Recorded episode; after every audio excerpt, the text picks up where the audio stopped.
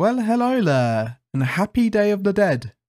We've got a special one for you. Well, it's not anything to do with Day of the Dead, I couldn't find anything to do with it. But we have a Mexican SCP. So why don't we start, shall we? Item number SCP 5390. Object Class Safe. Special Containment Procedures. Food businesses in the Roma district of Mexico City has been regulated with the excuse of preventing drug dealers. No food sellers should be present in the Roma district after 4:30 p.m. Foundation agents disguised as police officers are to monitor the location and amnesticize any affected civilians. Instances manifested by SCP 5390 are to be stored in a cryogenic storage locker at Site 30. Description SCP 5390 is the designation for a phenomenon occurring in the Roma district in Mexico City, Mexico.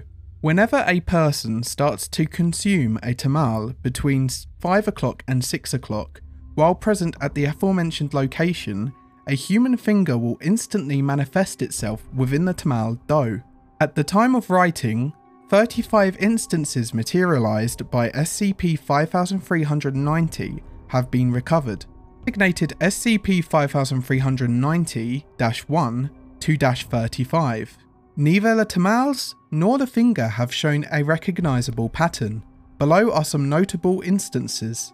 SCP 5390 1. Recovery date 15th of the 11th, 1979. First instance recovered found in the food stand of Mrs. Adelina Lopez Luna. Right thumb. The fingerprint identified the instance as belonging to Mr. Miguel Antonio Herrera Moreno, former husband of Mrs. Lopez. Subject had died in 1975 from two shots in the chest cavity received during a dispute in a bar. Exhumation of the body showed that three fingers were missing, however, both thumbs were still present. SCP 5390 9. 3rd of the 1st, 1992. Right index finger of a man between 25 and 30 years old. Fingerprint has not yet been identified. It is to be noted that the instance shows signs of having been bitten in different parts, in a manner not consistent with the way it was recovered. SCP 5390 12. 7th of the 9th, 1994. Left little finger. The fingerprint identified the instance as belonging to Mrs. Patricia Abel Santos, a Mexican journalist who died in 1991 at the age of 44 from colon cancer. Exhumation of the body showed that all fingers were still present. It is to be noted that Miss Abel was the one who reported SCP 5390 1's discovery before the Foundation was able to establish a cover story. SCP 5390 13, 11th of the 10th, 1995. Right middle finger.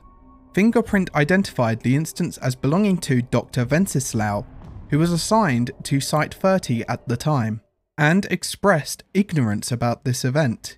This is the first and only time that SCP 5390 has manifested an instance directly related to the Foundation.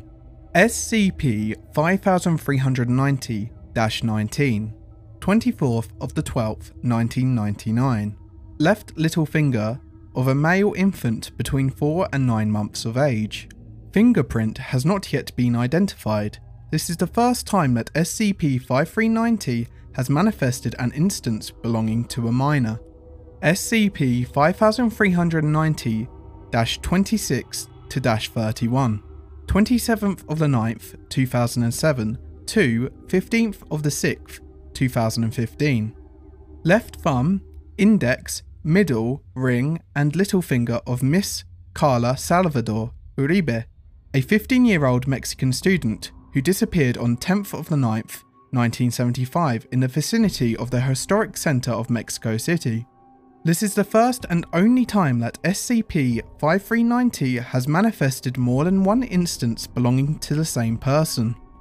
SCP 5390 35, 3rd of the 10th, 2020. Right index finger of a person who of indeterminate identity and gender. It should be noted that the right incisor of an unknown woman between 45 and 40 years old was attached to the instance.